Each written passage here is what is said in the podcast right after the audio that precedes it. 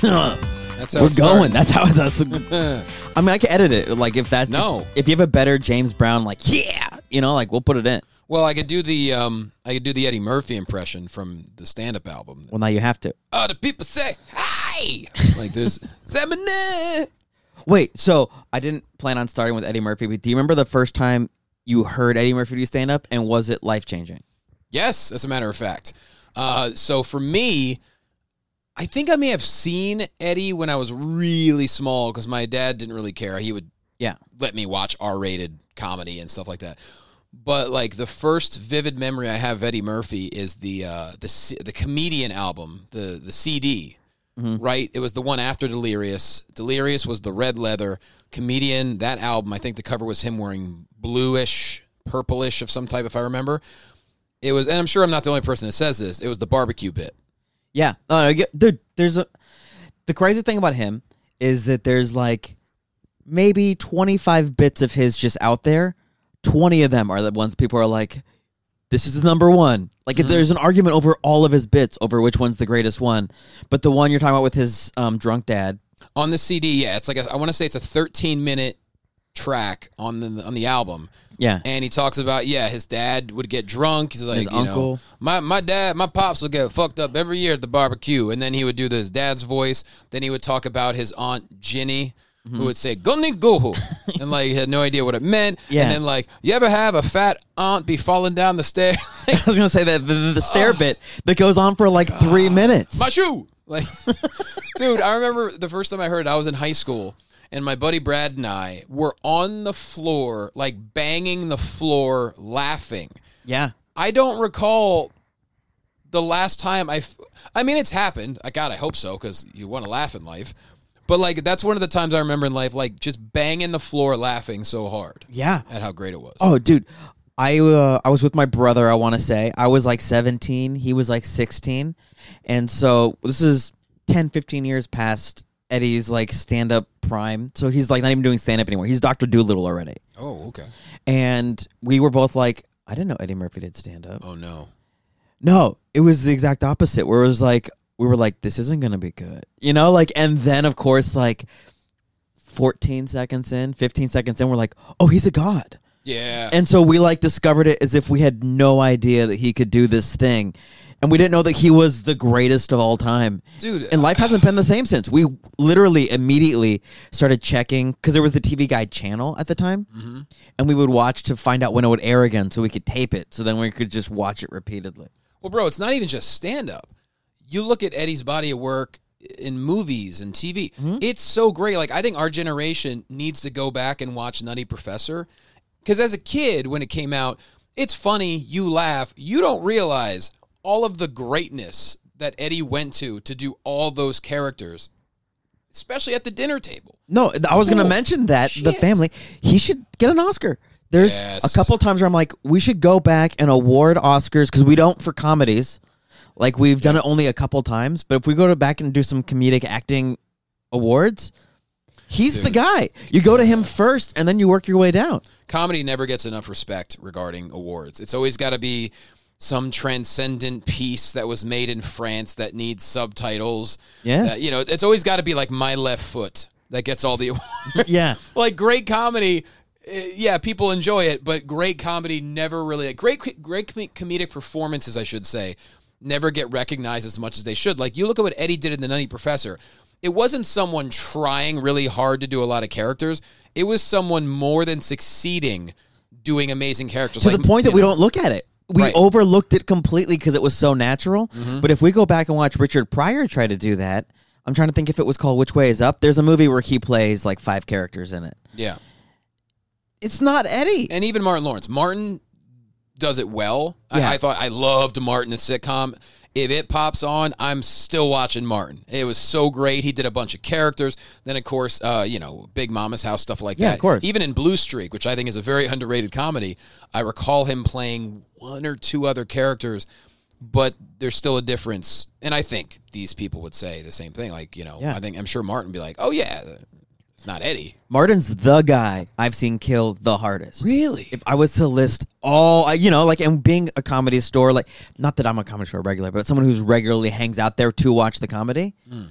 I remember watching Chappelle come in when it was still like a unicorn coming in, and I've watched Chappelle go in now that it's regular to see him come in. So like the greats, you know, Bill Burr working out the bit. I saw Jim Jefferies work out his gun bit. Mm. No one has killed harder than when I first saw Martin walk into the Comedy Store. And how long? I've never seen as many times as I've been at the store. I've never seen Martin. This was about six or seven years ago. Wow. He was showing up every like if it was a. I forget what day of the week it was, but it was like if it was Tuesday, he showed up for like six Tuesdays in a row before he did a tour. Mm. And he did, I think it was like twenty-five minute spots in the O R, and then he did one spot in the main room that was an hour to like really run it through. Damn. And before that, he hadn't been on stage for like four years. And so you're like, wait, what? Cool. And it was there for the very first one. I got a text message from the guy working the door because he, he, knew, he knows I'm a huge nerd about it. I'm not a Martin guy, but he was like, Martin's coming by. And I was like, never seen him. Yeah, yeah. And it was just like, oh my God, he turned everyone inside out immediately, especially when, like, when things went off the rails. He was able to do what he needed to do and bring it back. And I was like, oh. That's impressive. God. Dude, it was incredible. And it was like, this is the guy who mentored Chappelle. And Chappelle's like my number one. Sure. And then you're just like, oh, this hmm. guy's better than my number one. It doesn't change what my number one is, but it was also like, I see it now. Well, there's a, there's a different style. Like, I remember Martin's uh, stand-up specials. I remember um, Run, Tell Dad. And, like, that's forget. the big one. And, like, they were never really for me, per se, but, like, you could you could still watch a special and appreciate the greatness of who the person is and realize that they were, they're great at more than one thing, which yeah. is what Martin is. Whereas, like, Chappelle, Chappelle is great to me and not an obnoxious way. Chappelle knows that he can just show up, sit on the stool, light a cigarette, and have a conversation. Yeah. And make himself laugh, record it, get... Maybe he gets two and a half minutes of greatness out of a half hour. For sure. But who cares, man? People are going to sit there and watch Chappelle because he's one of the handful of comics who are so unapologetic in an era where, as a comic, you don't know which way is up anymore. You don't know what's going to get you canceled. You don't know which yeah. what you're allowed to say. But when you're at that level of fame... like Chappelle is, he does not care, and we need people like him and Burr mm-hmm. and Save Martin, even though he's not as active. Like, we need people like that to not be afraid, because I, I truly, I don't know Chappelle personally. I don't think he cares if his career ended tomorrow. I think he'd be fine. Yeah, no, I think he would be fine. Yeah, and uh, I was gonna say about all that unapologetic stuff. It was just, he's just Chappelle doesn't care. But we watch him not care. You know, like you're saying, like there's maybe like a half hour of the two and a half hour that's great. But to me, watching Chappelle is unlike anybody in the world because it's like watching Miles Davis. You're right. Yeah. And you're like, oh, yeah, a good chunk. If you go back and like listen to Bitches Brew, the album, you're hearing the best of forty minutes. And then they release the box set with like, here's the six hour session. And you're like, for most of it, he's searching for it. But the searching for it becomes incredibly interesting. It's fun.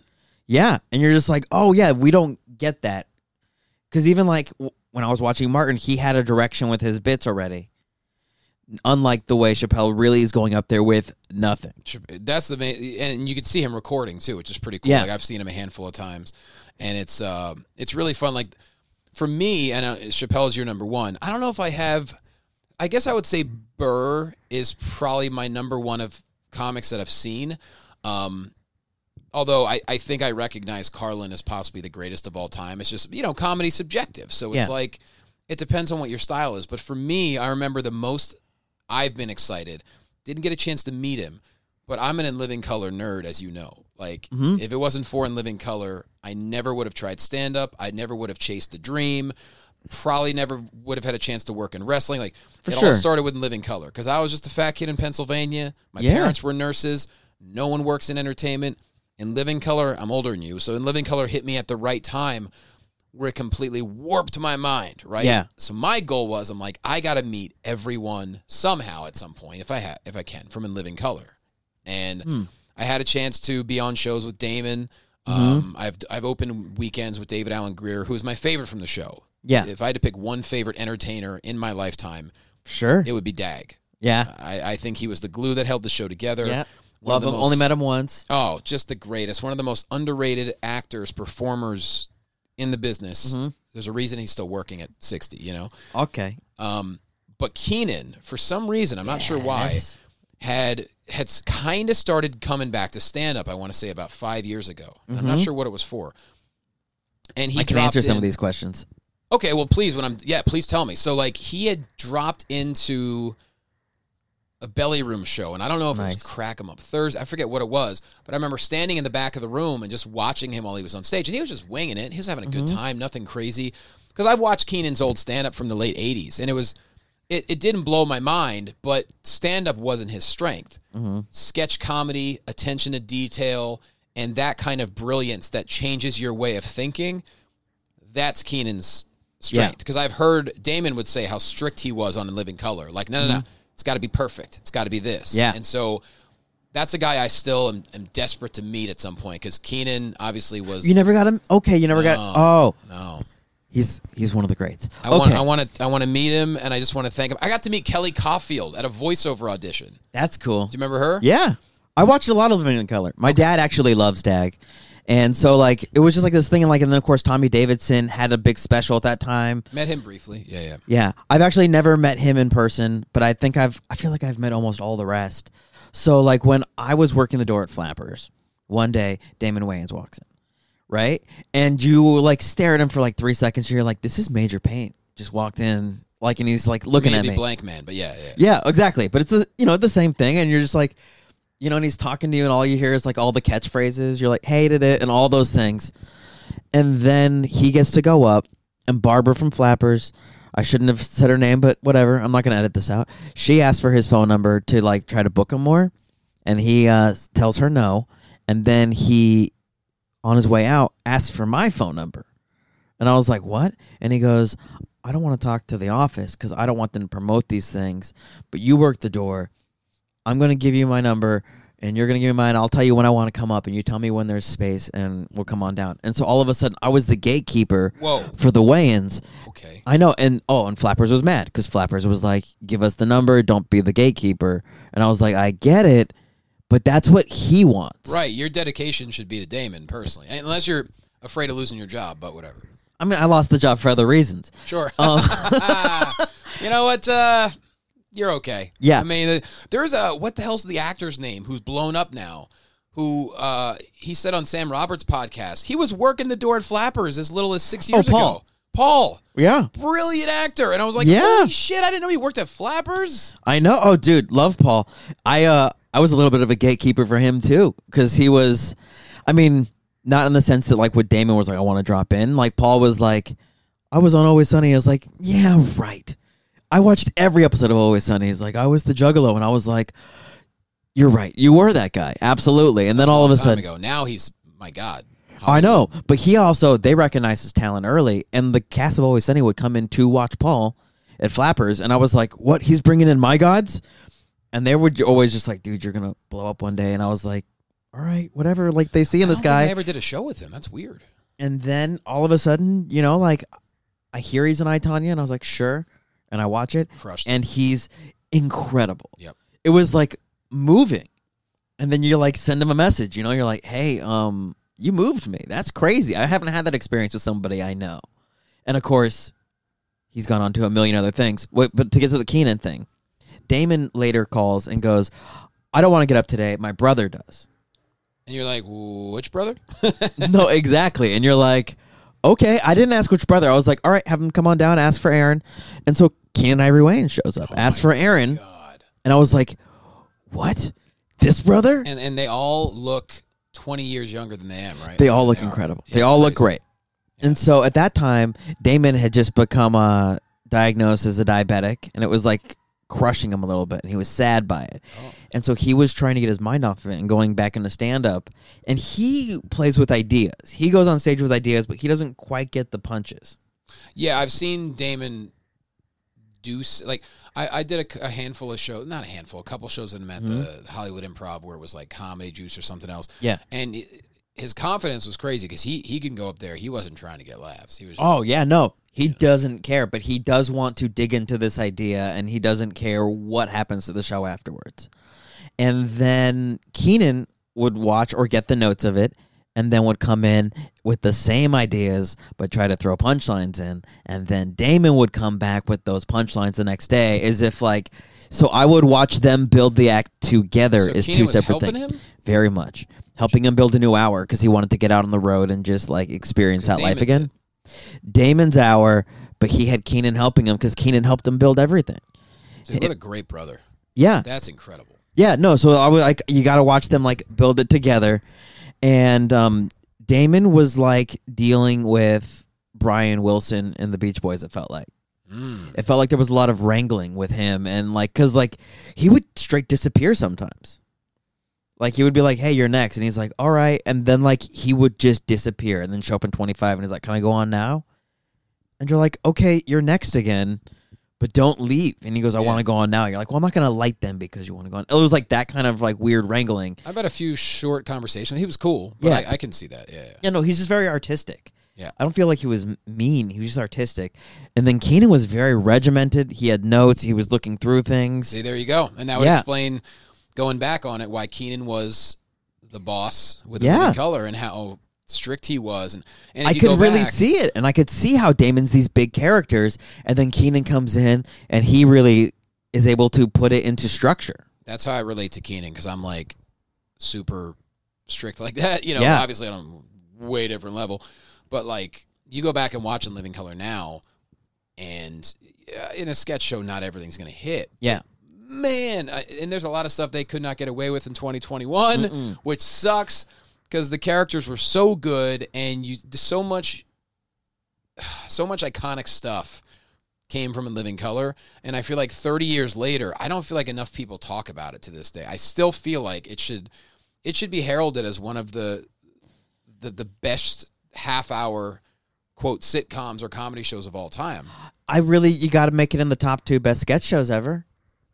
Oh yeah, because that, that's you, the thing. You're like, you can argue over the top two or three maybe, but right. You're not dropping it below it. No, because you can't count the Richard Pryor show because it didn't run long enough. Unfortunately, Richard was so ahead of his time it got canceled really quick. Yeah, no, but exactly. But I know Keenen was, I know they were inspired by the Richard Pryor show and stuff like that, and then Damon got fired from S N L, and he brought those character ideas. I remember one of his specials from like eighty-seven or eighty-eight to where he was talking about his sister dating a crackhead, mm-hmm. and he did the Anton Jackson bum voice as that crackhead. Yeah. Eventually became Anton the bum. I was like, oh my God, it's so cool to see.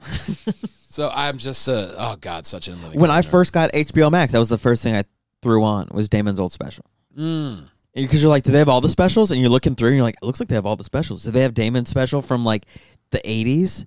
And sure as shit, it's right there. And I was like, dude, you know it's got a lot of specials? Tubi.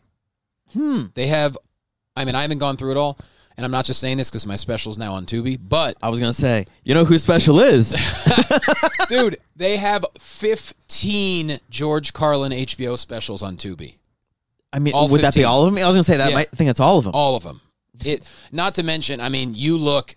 It's cool because there's a lot of comics that we work with, that we're friends with, sure. specials there. But, I mean, you talk about just about every great legendary comic... There's a special on Tubi. It is cool. You know, if it's on, uh, I bet it's on there, and people are going to laugh at this, but Gallagher's first special before he did the watermelon stuff, because mm-hmm. the watermelons didn't show up till the second one. Mm. The first one's straight stand-up, and it's hilarious. Ah, all right. It's only a half hour. It was just the H B O half hour at the time, and he's in a little blackout theater. I should look up. I bet you it's a theater we both performed at. I love half-hour specials. Yeah. Oh no, they're great. They're they're just. I, I think it's such a per. You know, hour hour long's cool, mm. but I, I dig like I dig half hour special. It's enough to like get to know someone, and it, it mm-hmm. makes you want more. Whereas like some people don't carry an hour well. You know. No, you're telling me I watch all of them, and yeah. you're just like, oh yes, yes, yes. It's very interesting to watch who can carry the half hour extraordinarily well, and it drops out, and you. It's a totally different skill, and I remember. Coming up in stand-up, it felt like every time there was a new set length where you go from like five to seven felt like a lot, and then seven to ten, and then ten to fifteen, and you were just like, I have to learn how to do fifteen, you know, like, and it was like all that, and of course it's like once you get to the half hour, and then of course the forty-five and the sixty, yep, all different benchmarks of like difficulty. Before we just talk only about stand-up because we both are nerds about that, I want to ask you about W W E, okay. If I may. What up? Um, I have a fear of working for W W E in any capacity. I don't want to work for it at all. Okay. Because I'm afraid it would affect my love of the the product. Mm-hmm. Do you feel like your time at W W E affected your love of the product? You mean of professional wrestling in, as a whole? Because not at all. I still, it's still honestly, I, I don't have a lot of free time. And as much as I would like to say that I watch a lot of things, I end up mostly just watching wrestling all the time. Yeah. And because uh, I, I like staying on top of everything. Because, you know, you, at some point you, you develop friends who end up going all over the place. So you want to see what they're up to. You want to see yeah. what kind of creativity is. As a commentator, to be honest, I want to listen to I want to listen to commentary. I want to hear I want to hear the bad and the good, and quite frankly, on the indies, it's mostly really bad. So like you you learn by listening. Yeah. You know, I, I learned by uh, listening to that. 'Cause I'm like, okay, I'm definitely not going to do that. You know, that kind of thing stuff. But no, it it, it um it, it did not nothing changed my love for professional wrestling. When once you're behind the scenes and stuff like that, you kind of do see how things work. And yeah, there's a couple things, but I mean, there's plenty of people that while you're working there, you can see their frustrations. You know what I mean? Yeah, so, no, exactly. And that's part of it too, is when you watch that and learn these frustrations, all of a sudden, it's like the storylines change almost. To a certain extent, but I mean, to me, I got better at everything being there. Like, yeah. I was doing commentary, interviewing, you name it, for years. I probably got eighty percent better in one year. Because I learned so much from yeah. everyone there, and I, I take all that now, and then I can, with no matter who I'm working for, I can bring yeah. that in because it sure. all seeped into my brain and it works. And like to me, there's I love professional wrestling to the point where like I look at it like a science and like an like an art form because it is, it is, and the right way to do it. There is a structure, there is a story, there is a competition aspect to it. And all parts involved have to take it seriously. Yeah. Now, look, there's a place for comedy, of course. It's it's weird coming from a comic who's like, I don't like comedy in my wrestling. But, like, there's a place for it, of course. It's It's got to be done by the, the really great ones, whether it be Santino Marella or, you know, even Hurricane Shane Helms, one of the funniest human beings I've ever been around. But all parts involved need to be taking it seriously and on the same page. If one person doesn't take it the right way, it can be it can throw everything off. Yeah. No, I mean, it's like a good improv troupe. Yeah. The, the improv troupe is only as good as its weakest member. Mm-hmm. And when you're just doing two-man performances of a stunt show but also telling a story throughout it, you're only going to be as good as the weakest person's commitment level. Yep. Although, have you seen wrestling, pro wrestling? Of course. I I I know Kendrick, and I know my friends, a lot of my friends do that. I've not seen it consistently, especially over the last couple of years. Yeah. But the thing is, they're they're unapologetic, and which you have to be. I think being unapologetic in wrestling and comedy, to a certain extent, you need to be in both if you're an individual, you know? For sure. Uh, but wrestling, pro wrestling, they are who they are. They don't try to hide. For those listening that are unaware, it is probably the most comedic wrestling federation I've ever seen.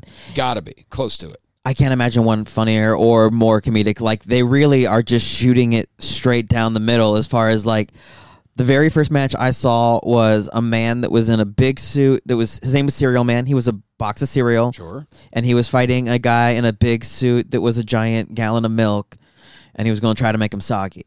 Mm-hmm. You know, like, brilliant. Like, what?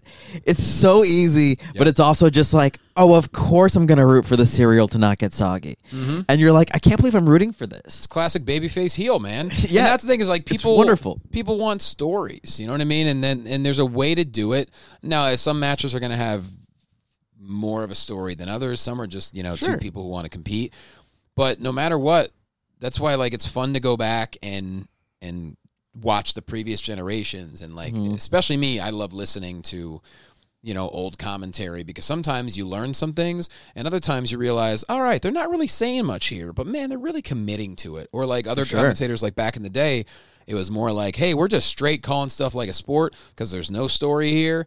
It's just, you know, two dudes. You know what and I mean? Sometimes that exceeds. Sometimes yep. that just wins it over. Um, another wrestling question, I feel like kind of just down the middle, I guess, is you are such a big fan of wrestling your whole life. Mm-hmm. And at the time when you were hired, I believe A E W was around. So, but like W W E's been the consistent throughout it. Was there a starstruckness over the brand? Like when you get to the building and you see the logo and you're like, huh, yeah. this is. Oh yeah. Like when you first start doing events Yeah. And um, when you make your first appearance on like a camera. Yeah. Uh, when I did my first broadcast, which just happened to be in Philly, which was the arena I'd been going to for twenty years to watch the Sixers and stuff like that. Yeah, exactly. Those moments, I mean, I remember, in hindsight, I wish I was less nervous all day. The broadcast went great, but I was, oh my God, dude. Uh, a good buddy of mine who was there can tell you I was a nervous wreck all day because yeah. I'm like, in your mind, you're like, uh, my life and career depends on this. In actuality, it's like, no, you're going to learn, you're going to grow. Mm-hmm. So I'd say being in Philly in that arena, walking down that ramp was one of them. The other one was uh, Staples Center. Sure, like, yeah. I did the event, but looking back on it, I'm like, oh my God. It was holiday tours, December thirtieth. Mm-hmm. Of, uh, and it was close to a sellout. I want to say it was like twelve, five, thirteen thousand people. And, you know, I'm when you're a live event host, you do everything. Like, dude, I'm out there for the first time like fifty-five minutes before the show starts. Mm-hmm. I do another hit twenty minutes later, another hit before that, do some stuff with the crowd. And that all leads up. Next thing you know, you're so busy. Oh, we're starting in two minutes. Oh, there's the disclaimer. Oh, I got to go. Yeah, exactly. And man, like what's cool about that night is, number one, it couldn't have gone any better. I, I luckily, everything was smooth for me, even though there was a, a hiccup on the show. There was an injury during a match, mm. and the production team hit the wrong music after mm. the match. And in the moment, I was like, um, I'm just going to stay silent. And I gave them time. They stopped. They hit the correct music. And then I announced it. And, like, the moment where I felt like I really belonged is the producer in my ear was like, great catch, dude. Good job. I'm like, perfect. Oh, okay. And just looking down at the crowd and, like, you see friends in the audience. Mm-hmm. And I remember looking over at one point. I see Mario Lopez, just big smile on his face. And I'm like, oh, my God. And then New Day comes in the ring. And Big E makes me dance with him. And Kofi's tossing pancakes. I'm like, this is insane. Yeah. Yeah, your seats are in the middle. Dude, it was bananas. Then my brother was there, and like, it's funny because I saw him this past weekend, and he goes, yeah, I didn't really put two and two together until I got to the arena, and I heard your voice. I'm like, that sounds like my brother. And then I look in the ring, and I see you, because he got there late, yeah. so he had to work, and he got there like during the second match or something, and he's like, I didn't realize you were doing that. I'm like, I told you. Yeah. Yeah, exactly. So I'm grateful, man. Very grateful for it. And, uh, you know, we'll see uh, what the future holds. Yeah, of course. It can go a million different directions. If I learned anything from wrestling, it's uh, you're never going to you're never gonna not see that face again. You know what I mean? Yeah. Like in all of life, whatever face you're avoiding is going to surface again. And or like I shouldn't even say avoiding. It's just like whatever goes will also come back. We're all on the same planet. I hope so, man. Like I'm I'm grateful for every second I had. I I truly I have no regrets because I didn't take any of it for granted. Because I was at the point in my life where I was I was smart enough to realize I had not seeped in a lot of things from previous wins and mm-hmm. experiences. I, I loved every second of it. I, I didn't take any of it for granted. And so I look back on it, I'm like, man, that was cool. And especially like when I get to talk to you guys. Yeah. That Staples Center show, our buddy Rich. Yep. G M of the Comedy Magic Club was up in the V I P suite with Gabriel Iglesias. And like they're texting me. Yeah. Gabe was like, is that, that's Johnny. Like, I, I didn't even know Gabe really knew me. I'm like, what yeah. the hell? It was so, it was really cool. Dude, that's the best. That's absolutely the best. It is also astonishing on the other side to be like, that person was in the ring. I just text them and they text me back. Like, that's like, Clayton, if I had those moments where like showing each other our phones, like, look, we got the text message. They were just out there like two minutes ago. And it's mm. like, yeah, they're just people. It was nuts, man. Like, even just, you know, it's the best. Play-by-play is still obviously my my bread and butter as far as what I, what yeah. I you know want to do most. But ring announcing and live event hosting, man, it's it's so cool. Like I being to being on that SmackDown tour and announcing Roman Reigns to the ring. Yeah. Are you kidding me? Like holy shit. Was smokes. He the biggest pops?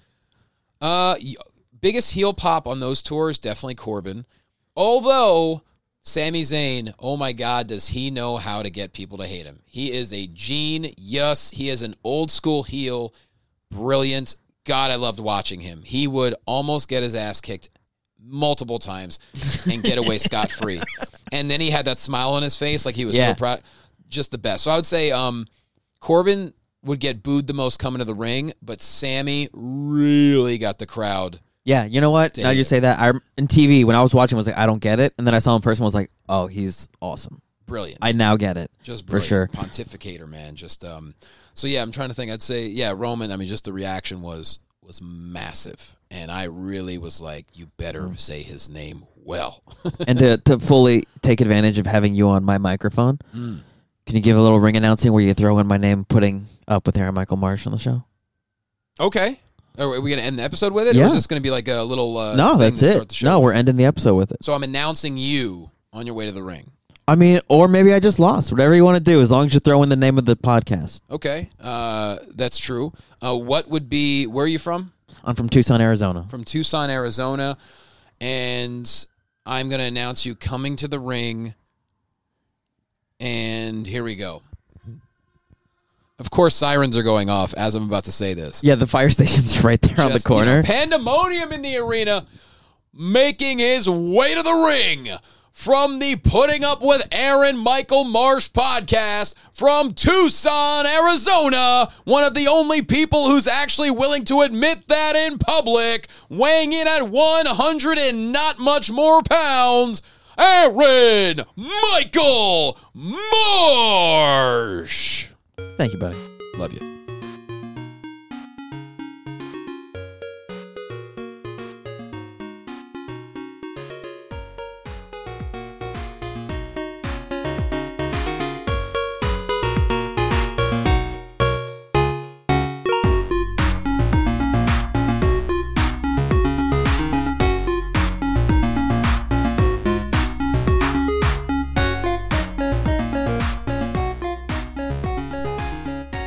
Johnny Quasto. I am so lucky to have had him. So Johnny lives in Florida. He flew out to do the rounds. He has a special that just came out called Physical Therapy. You can find it on Roku. And I know that it's dropping in other places. I'm pretty sure you can buy it on Amazon Prime. And and he came out here to do the rounds to promote his uh, new special on all these podcasts. And so he did mine as one of the rounds of the podcast. Very happy I got selected. And that I was able to get all that to happen and that he wanted to do it. You know, like, I reached out to him during the pandemic when it was still on Zoom. And he said, hey, how about I do it in person when I come uh, through to actually do my press? And I was like, that sounds awesome. And it's the first live one I've done since since Mark. I did Mark. I only did one actual face-to-face one with Mark Ayala in the, uh, like, when, in between the first and second spike. And then before that, I think Ari. I think Ari Azizian was the last live one before that. And so so that's how far back that was. It was like eighty episodes pretty much that were all Zoom. This one was face-to-face. Loved it. I wonder if you guys can feel the energy difference in it, because I know I do. And uh, I'm sorry I didn't talk to him more about the special. He filmed the special, by the way, about a year before the pandemic even hit uh, at the Brea Improv.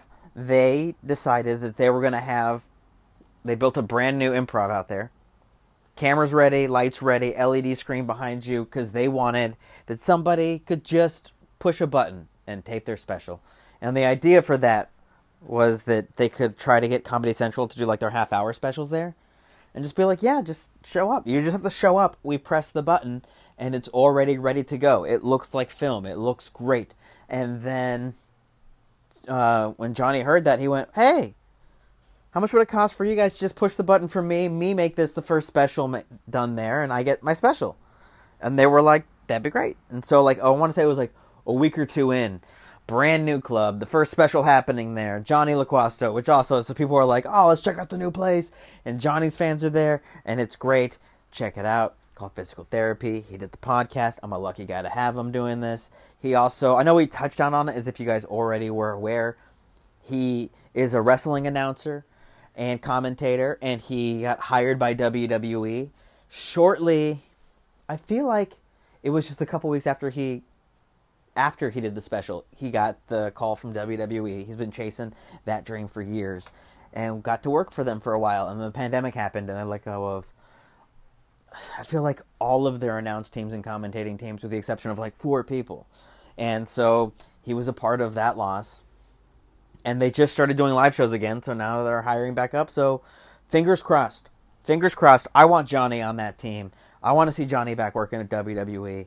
hopefully you're listening and you want the same for Johnny. You know, like, follow him at Jay Quasto, by the way, on Instagram. Very attractive man. I also meant to talk to him about that, but we didn't. I wanted to be like, do you know that you're a ten? Because I don't feel like he does. I feel like he walks around thinking he's five, an average. And I'm like, you're not an average. You're a very, very attractive man. So check him out, Jay Quasto. Even if you want to just look at his handsome face, go look at his handsome face. Give him some likes for me. Um, I have something very dramatic happening in my life in the background. And I'm not sure if an N D A is around the corner for me to be able to talk to you about it or not. But I promise, if an N D A does not show up, I will talk about it. It might be a whole episode just based on it, tell you the honest to God truth. I'm thinking about that. Um, so... Should be interesting. Should be interesting. I'll give you guys a little more insight on my life, um, if I'm legally allowed to. If I'm not legally allowed to, then you're just getting more interviews.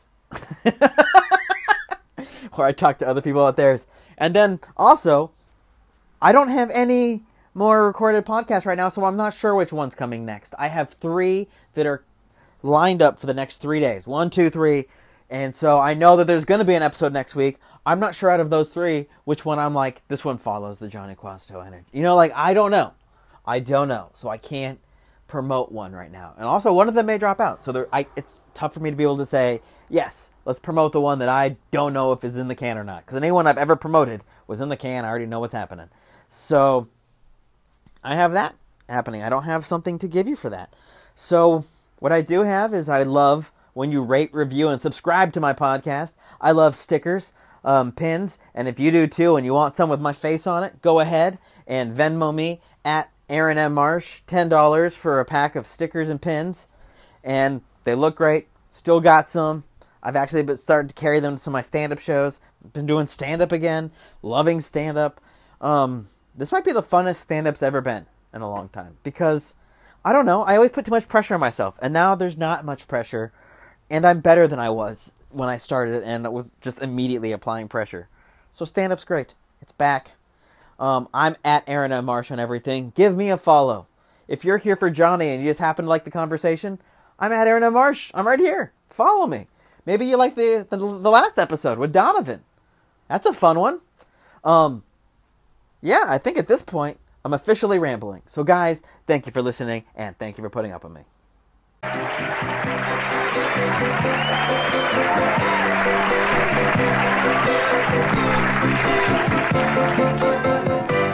Whether I'm right or whether I'm wrong, whether I find a place in this world I'll never belong, I've got to be me, I gotta be me, what else can I be?